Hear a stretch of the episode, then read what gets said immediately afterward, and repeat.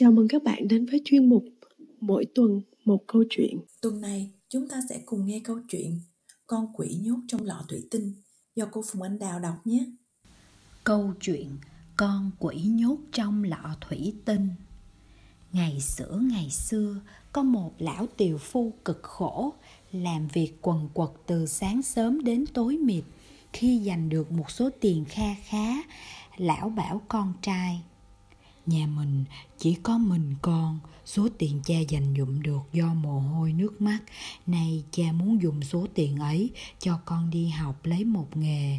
Sau này, con có thể nuôi cha lúc tuổi già, không làm gì được nữa.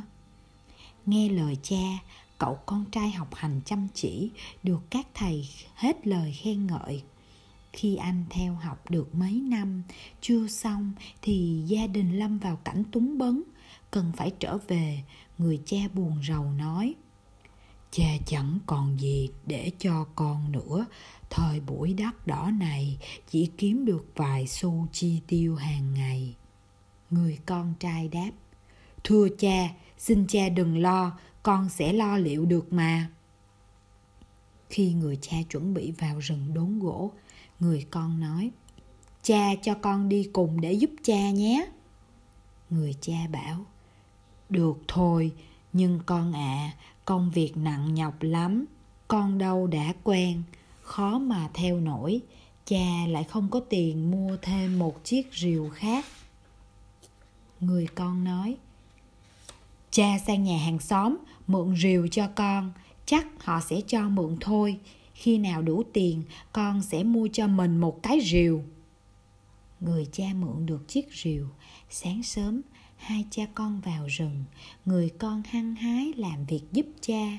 Khi mặt trời đứng bóng, người cha nói, giờ ta nghỉ tay ăn trưa, sau đó lại tiếp tục nha con.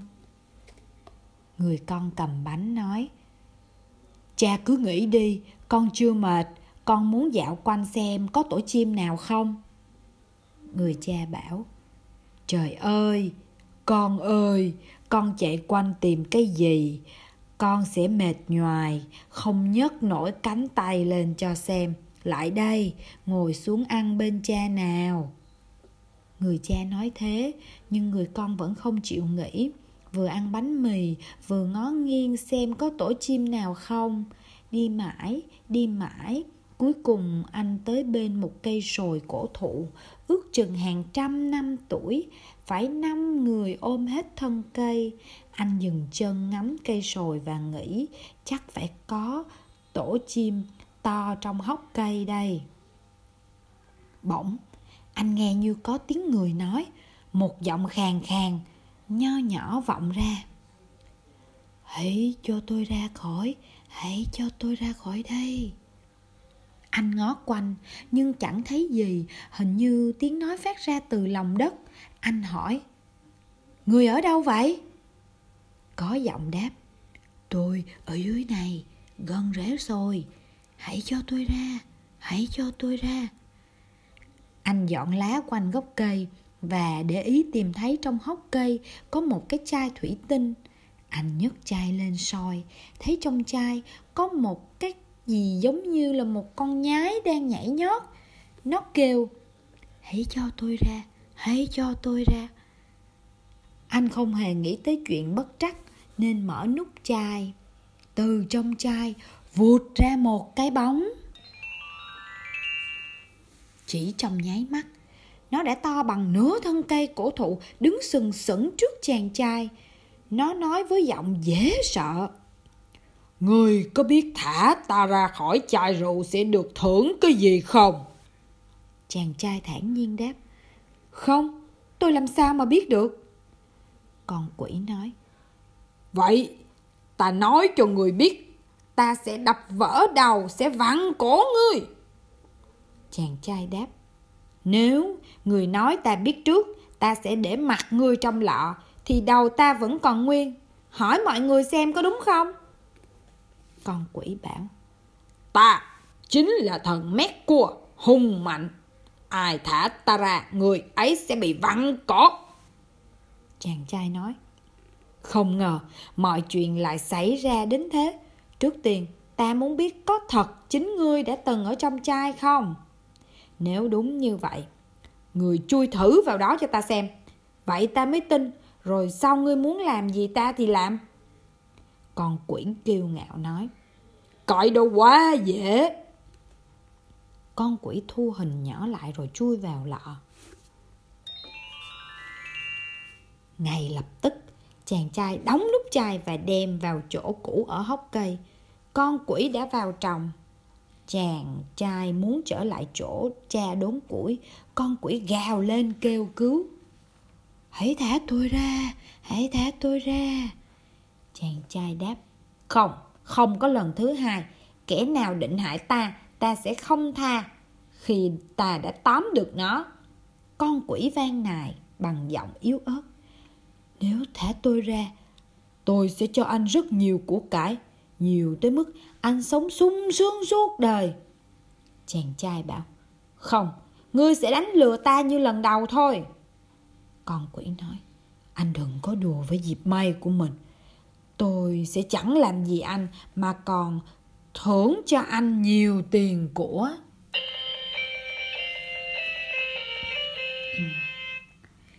Chàng trai nghĩ Ta cứ liều thử xem, Biết đâu nó giữ lời hứa. Chàng mở nút chai, Con quỷ chui ra Vương vai, To lớn như người khổng lồ. Nó nói, Anh sẽ được nhận phần thưởng. Con quỷ đưa cho anh một chiếc khăn nhỏ và dặn Nếu anh sát đầu này qua vết thương vết thương sẽ lành ngay. Còn nếu anh sát đầu kia qua sắt thép, sắt thép sẽ biến thành vàng bạc. Chàng trai nói, phải thử mới biết được. Chàng cầm rìu chém vào một miếng vỏ cây, đoạn miếng vải sát qua lập tức vỏ cây liền lại. Chàng bảo với con quỷ, quả đúng như vậy, giờ chúng ta có thể chia tay nhau. Con quỷ cảm ơn chàng trai đã giải thoát cho nó. Chàng trai cũng cảm ơn con quỷ về món quà. Chàng trở lại chỗ cha. Người cha hỏi. Con vừa đi đâu vậy? Con quên cả làm việc. Cha đã nói con chẳng làm nên chuyện gì đâu. Cha cứ bình tĩnh cha ơi. Con sẽ làm bù. Chờ đấy, chẳng ra làm sao cả. Cha xem đây, con sẽ chặt một nhát là cây kia đổ xuống ngay. Chàng lấy chiếc khăn sát qua chiếc rìu rồi vung tay chặt. Rìu sắt biến thành rìu bạc nên nó văng ra đất. Lưỡi rìu bị mẻ. Sao cha lại đưa con chiếc rìu cùn đến thế? Giờ thì hỏng hết mọi việc. Trời con ơi, làm gì vậy? Phải mua chiếc rìu khác đền cho người ta. Con chẳng làm nên chuyện gì. Cha đừng giận, con sẽ chi tiền mua chiếc rìu mới.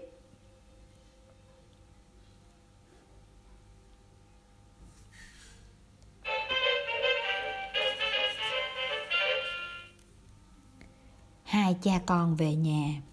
Về tới nhà, người cha nói con đem bán cái rìu hỏng đi. Bán được bao nhiêu, còn lại cha bù cho để đền rìu cho hàng xóm. Người con mang rìu ra chợ bán. Người thợ kim hoàng cho vào lửa thử, rồi đặt lên cân nói. Lưới rìu này được 400 đồng, nhưng tôi không đủ tiền mặt. Bác có bao nhiêu thì đưa tôi bấy nhiêu, số còn lại bác trả tôi sau. Bác thợ Kim Hoàng đưa cho chàng trai 300 đồng và nợ lại 100 đồng. Chàng trai đem tiền về nhà. Thưa cha, con có tiền đây. Cha sang hỏi hàng xóm xem chiếc rìu hết bao nhiêu tiền. Người cha bảo, cái đó cha biết rồi, một đồng sáu xu. Vậy cha cứ trả hai đồng sáu xu, trả gấp đôi là đủ. Cha nhìn xem, con hãy còn nhiều tiền. Người con trai đưa cho cha một trăm đồng và nói, Con mong cha không bao giờ phải thiếu thốn. Cha có thể sống sung sướng, thoải mái. Người cha nói, ôi, con lấy đâu ra lắm tiền như vậy? Người con kể cho cha nghe câu chuyện gặp con quỷ trong rừng. Vì anh tin tưởng vào vận may của mình nên mới có nhiều tiền như vậy số tiền còn lại, chàng trai lên đường đi học tiếp nhờ có thể chữa lành vết thương bằng chiếc khăn lạ, nên anh đã trở thành một thầy thuốc lừng danh